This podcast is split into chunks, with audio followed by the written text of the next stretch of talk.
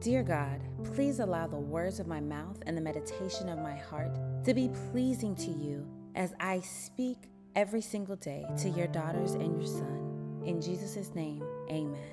This podcast is devoted to you for you to get a few moments each day as a reminder of how much God loves you, how faithful He is to you, how much grace and mercy He has abounded upon you. So listen to one, listen to five, or listen to one over and over again. Take the time every day to commit to hearing your love letter from God. Dear God, strengthen your daughter's heart and give her the ability to trust you to deal with those who have hurt her. Let her rest in your justice. In Jesus' name, amen. Esther replied, This wicked Haman is our adversary and our enemy. Haman grew pale with fright before the king and queen. Esther 7 verses 6. Beloved daughter, I am a merciful God. I know it's hard for you to understand when I do not immediately punish those who hurt you. But just as I want to give you mercy, grace, and forgiveness, I also offer the same to everyone.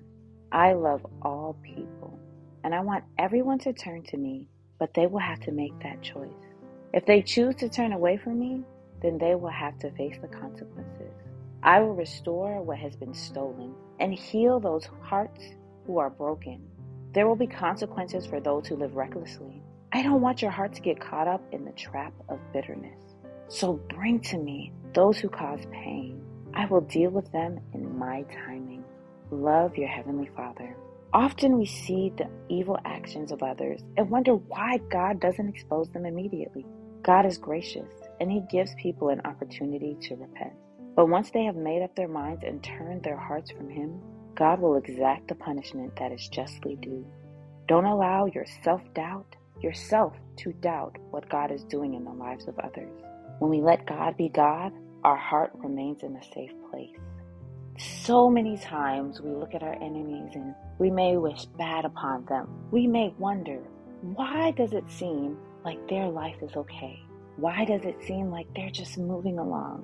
But no, God is working behind the scenes. God wants his children to repent.